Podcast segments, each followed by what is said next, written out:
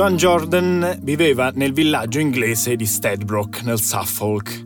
Siamo nel 1599 e Joan Jordan accusò una sua vicina di casa, Olive Bartram, di essere una strega. Di notte, disse Jordan in tribunale, eh, di notte delle presenze demoniache mi vengono a trovare nel letto e hanno le sembianze di Giles, il gatto nero di Olive Bartram, la vicina di casa. Giles, il gatto, salta sul letto e, questa è la deposizione nel tribunale, mi colpisce sulle guance, mi bacia, sbava su di me e mi si sdraia sul petto, così forte da impedirmi di parlare e io rimango lì, terrorizzata, paralizzata, non riesco a muovermi.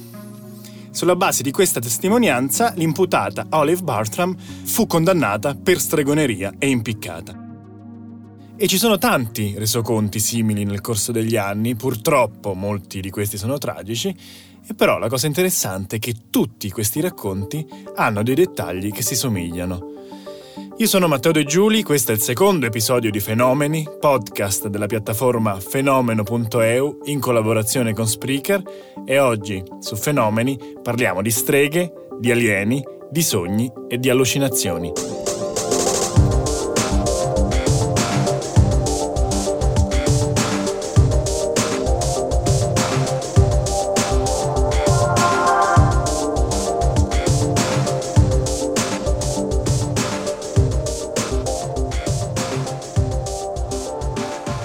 Qualche anno più tardi, dopo il processo a Olive Bartram, il medico olandese Isbrand von Diemarbrüch raccolse la testimonianza di un'altra donna che possiamo leggere nel dettaglio perché è ancora conservata nei suoi punti. Una donna che a letto, sveglia, nel dormiveglia, non riusciva a parlare, non riusciva a respirare e non era in grado di muovere le membra. Questa donna però sentiva la minaccia di una cosa, una cosa non meglio definibile, non meglio identificata, una cosa però di cui troviamo in quegli stessi anni testimonianza anche nelle memorie di un missionario mormone, che racconta che era a letto durante una notte calda d'estate e quando era a letto percepì una pressione sui piedi, così intensa, scrive, che i piedi quasi si ruppero e poi la cosa iniziò a risalire le gambe, provocando una compressione terribile e il missionario poi si rese conto, alla fine, che si trattava di un demone, o almeno di questo si convinse. Era un demone. Poi, appellandosi alla fede, riuscì a respingerlo nel nome del padre. È forse uno dei primi esorcismi moderni documentati, scritti nel dettaglio in quegli anni, e prosegue il padre, la figura saltò giù dal letto e scappò via tra il fruscio di penne. Ora, per ultimo, torniamo nel mondo della stregoneria, invece, a Salem, la cittadina del famoso processo delle streghe, quello del 1692. Durante il processo un testimone affermò che era stato disturbato di notte da una creatura che lo aveva stretto alla gola ed era rimasto steso su di lui a lungo, arrivando quasi a ucciderlo. In maniera simile, un altro testimone riferì una visione notturna di una strega che gli afferrò i piedi, dopo avergli accartocciato il corpo, e si appollaiò sopra di lui per quasi due ore, durante le quali egli non riuscì né a parlare né a muoversi. Insomma, avete capito, sono storie già sentite, storie che si somigliano quasi nel dettaglio, quasi nei particolari. Anche questo processo a Salem si concluse, come sappiamo, con un'impiccagione. Siete state tutte giudicate colpevoli del reato di stregoneria. Condanno voi megere a bruciare sul rogo finché non sarete ritenute degne di rientrare nella società. Appicciate il fuoco, voglio!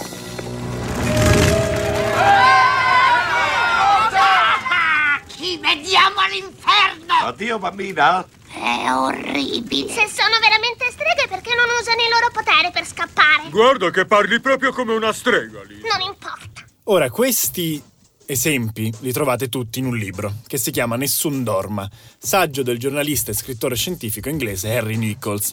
È uscito anche in Italia, tradotto per codice edizioni, è uscito l'anno scorso, ma perché si parla eh, di streghe, di demoni in un libro di scienza, di divulgazione? Perché dietro a tutte queste storie, presumibilmente almeno, non ci sono davvero streghe, demoni o il diavolo in persona e non sono storie di possessioni, ma sono storie di cose altrettanto spaventose ma naturali. Sono storie di uno dei più inquietanti disturbi del sonno, ovvero le allucinazioni ipnagogiche. Allucinazioni e paralisi che spesso vanno in coppia. In pratica, che succede? in momenti di stress, in momenti di insonnia, di sonno leggero, si può innescare dentro di noi un disordine nella coordinazione del sonno.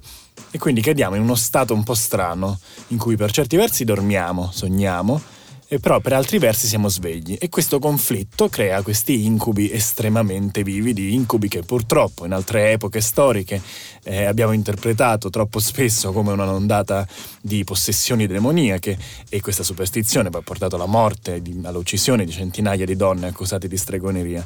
Eh, la cosa interessante però è che le allucinazioni sono molto spesso simili tra loro. Abbiamo visto noi racconti, si somigliavano tutti. Quando ci capita di avere un'allucinazione ipnagogica, vediamo la stanza attorno a noi uguale, com'è, come la stanza da letto, e non capiamo neanche che stiamo già dormendo. In più, però, iniziamo a sentire delle presenze.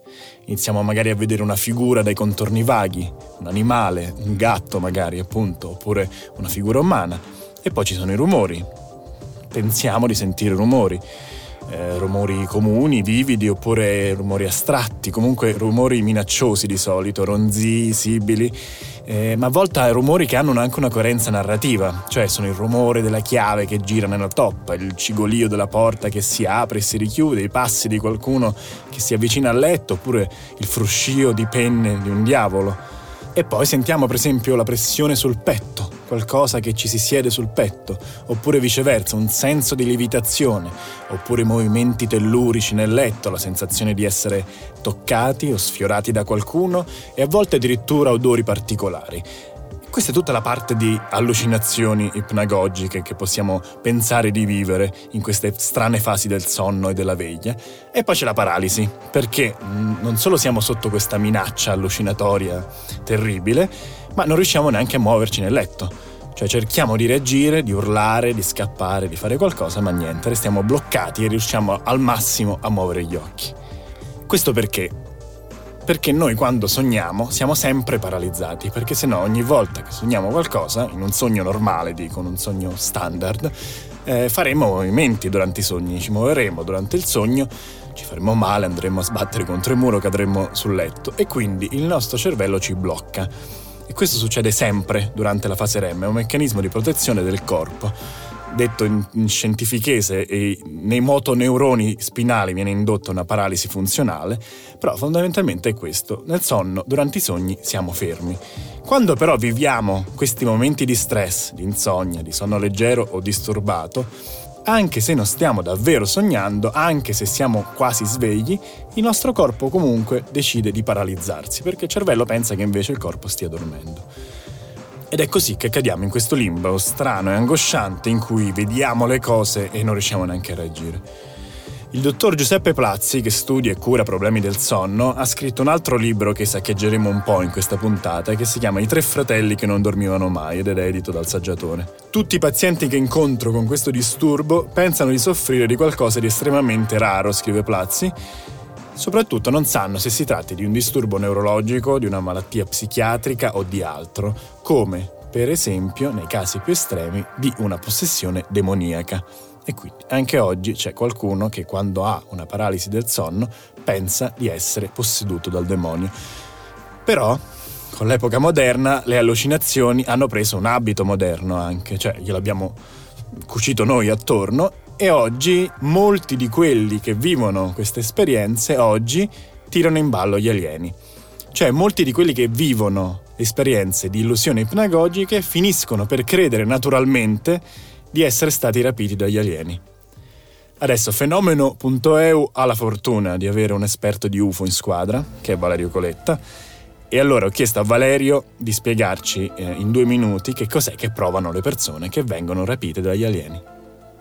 Incontri ravvicinati del terzo tipo, oltre a essere il titolo di un bellissimo film di Spielberg, è anche il riferimento a un modo con cui vengono classificati i contatti con gli alieni. Quindi c'è l'incontro ravvicinato del primo tipo, che è il classico avvistamento, cioè qualcosa di non identificato che vola nel cielo. Il secondo tipo, che è l'osservazione di un fenomeno legato agli UFO, come un'interferenza o magari un segno lasciato sul terreno. Il terzo tipo, che come nel film è la visione di un essere animato collegato a un UFO, quindi proprio un'entità vista a bordo o nei pressi di questo oggetto, fino ad arrivare al quarto tipo, che è quello che ci interessa adesso, ovvero il rapimento alieno. Di questo fenomeno se ne comincia a parlare diffusamente dagli anni 50 e da quel momento i casi di persone che affermano di aver vissuto qualcosa del genere sono migliaia, eh, sparsi in tutto il mondo. È interessante notare che molti di questi racconti si assomigliano e non importa l'estrazione culturale o la parte del mondo in cui capitano, hanno tutti caratteristiche molto simili.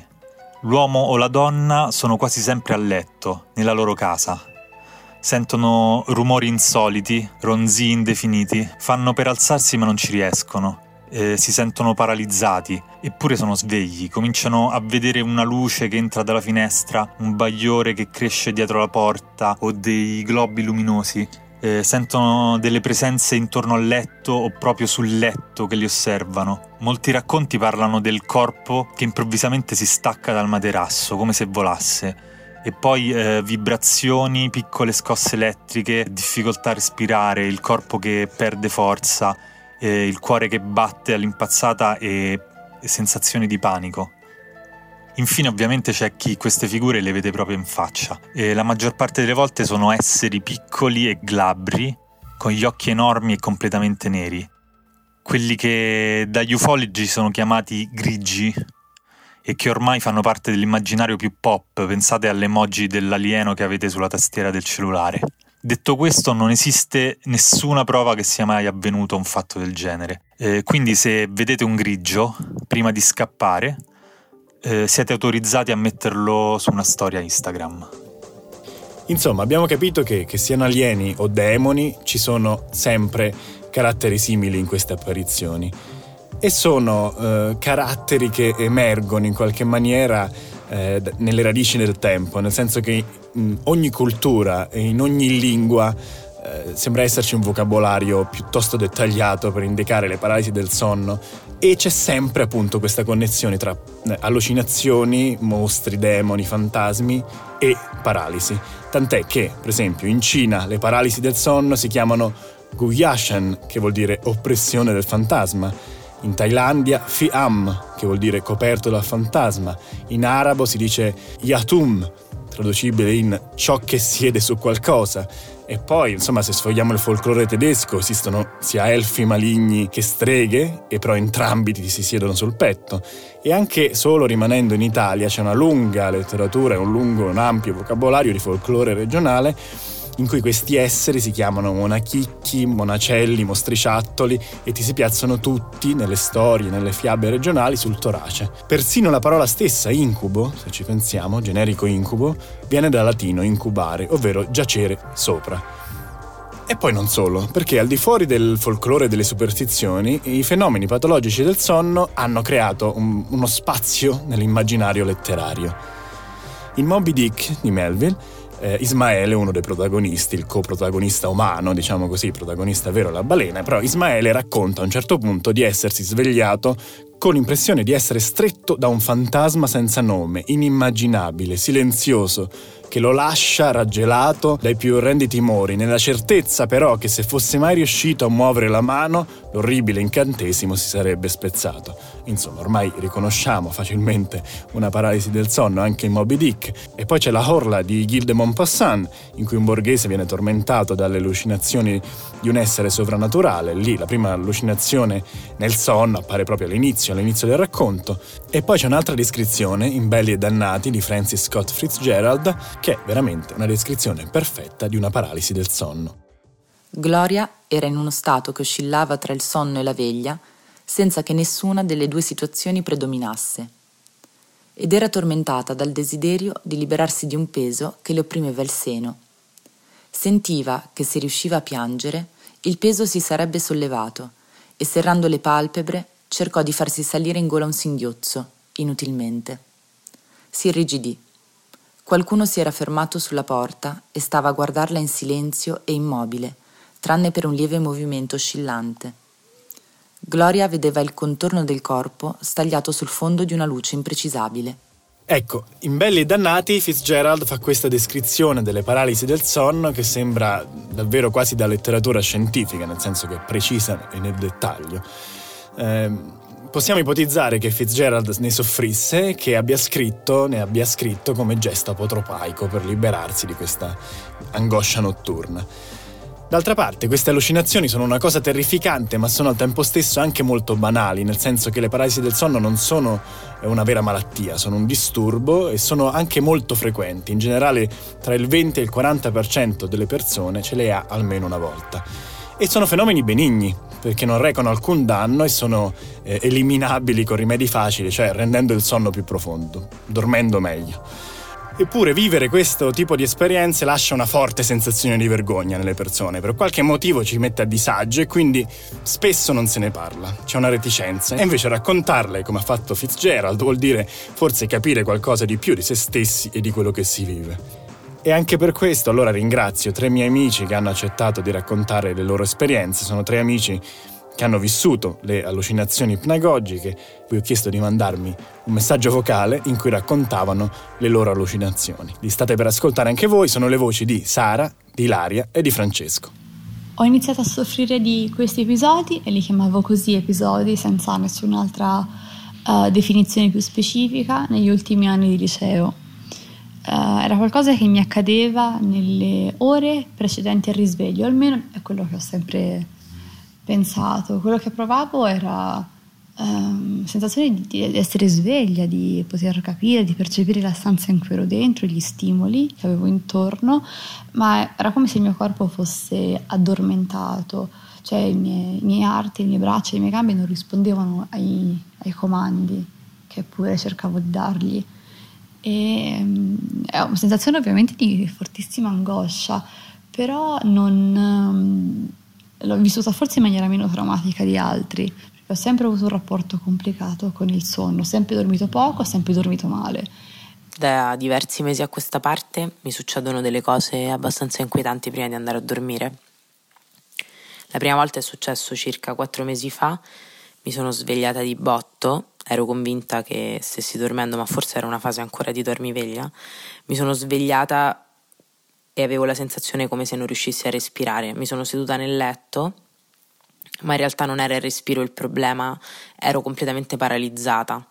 Le gambe non mi si muovevano, cercavo di muoverle ma non riuscivo a farlo, non riconoscevo le mie braccia, le mie mani e non riuscivo a ricordarmi il mio nome, chi fossi, dove fossi e non riuscivo a ricordare neanche il nome della persona che stava dormendo con me, che è il mio ragazzo che vive, viviamo insieme da due anni quindi ero in uno stato di incoscienza e blocco mentale totale e ho iniziato dopo circa un minuto, quindi è durato parecchio. Mi sono resa conto che era successo qualcosa di strano, ho ripreso coscienza e ho iniziato a piangere per tanto tempo Dunque, niente, mi ritrovo, mi ritrovo a letto, c'è una, c'è una serie di, di personaggi che, che, mi vengono a trovare, la mia famiglia probabilmente, ricordo mio padre, loro sono coscienti del, della mia situazione, di una probabile malattia, non so, del, del mio stato terminale comunque. E niente, c'è questo continuo cedere alle forze che, che, che, se ne vanno e non provo a ribellarmi ma non, non serve a nulla. Questa, questa, lotta finisce, io mi rassegno e aspetto che giunga la fine, mm, mi sento paralizzato perché poi non riesco più a comunicare con l'esterno, ma c'è questo muro di vetro spesso che, che mi separa da, dal, dal, resto e più aspetto e più il muro diventa spesso. Devo dire che prima di andare a dormire faccio sempre questi pensieri perché ormai è diventato frequente e quindi sono un po' spaventata. Mi succede una cosa ricorrente, ovvero che nella fase tra la veglia e l'addormentarsi pieno, quindi nella fase di dormiveglia, però proprio l'istante prima di, di entrare nel sonno vero, e io ormai riconosco questa fase, mi succede che il mio cervello è completamente staccato dal mio corpo, per cui non prendo coscienza di quello che sta succedendo, ma prendo coscienza sul fatto che mi guardo da fuori. È difficile da spiegare, però la sensazione è proprio questa, è come se io stessi fuori dal mio corpo e quindi razionalizzassi il nulla, ovvero me un corpo sdraiato sul letto e inizio a fare dei pensieri angoscianti, paurosi, qualsiasi cosa penso mi terrorizza, perché è come se fosse frutto di un corpo esterno che però è dentro il mio corpo. Ho le braccia paralizzate, le gambe completamente paralizzate e non riesco a prendere un respiro fatto bene, ma sono tutti piccoli respiri e il fisico è fermo, bloccato. A volte mi è capitato di vedere mm, delle ombre, di sentire, di flashare dei, dei suoni che magari non appartenevano a quella situazione tutti i suoni che sento mi terrorizzano, mi inquietano perché penso che siano delle cose che mi possono fare del male. Mi ricordo la fine, l'ultima tacca, il nero, potrei definirlo il nero assoluto in cui non, non vedo, non sento più niente, sento qualcosa di remotissimo dove forse si trova la mia coscienza. Questo momento dura un tempo che non riuscirei a quantificare fino a che il mio corpo non decide di svegliarsi. All'università ci ho fatto proprio un corso su questa storia qua, era un corso di letterature comparate, il tema era il sogno, è un corso abbastanza scontato per tanti motivi, era sul racconto fantastico, il racconto visionario, però um, eh, la cosa buffa è che appunto continuare a leggere, approfondire questo argomento è come se avesse cambiato ulteriormente il mio modo di sognare e il mio rapporto con il, non tanto con il sonno ma con il sogno, ha reso stranamente i miei sogni più vividi e anche meno, anche meno noiosi, devo dire. E eh, questo forse non c'entra niente con le allucinazioni, ma mm, ma interessante, ecco, è come se percepissi una forte continuità tra la mia vita di veglia e la mia vita durante il sonno. Eh, a volte penso che la casa del sonno di Jonathan Coe non a caso abbia una protagonista che si chiama come me. Il secondo episodio di Fenomeni finisce qui. Io ringrazio Sara, Ilaria e Francesco, ringrazio Stella per la lettura di Belli Dannati e Valerio per la parentesi sugli alieni. Ricordatevi di seguirci su Spreaker, sul sito fenomeno.eu o ovunque ascoltate i vostri podcast. Alla prossima e sogni d'oro.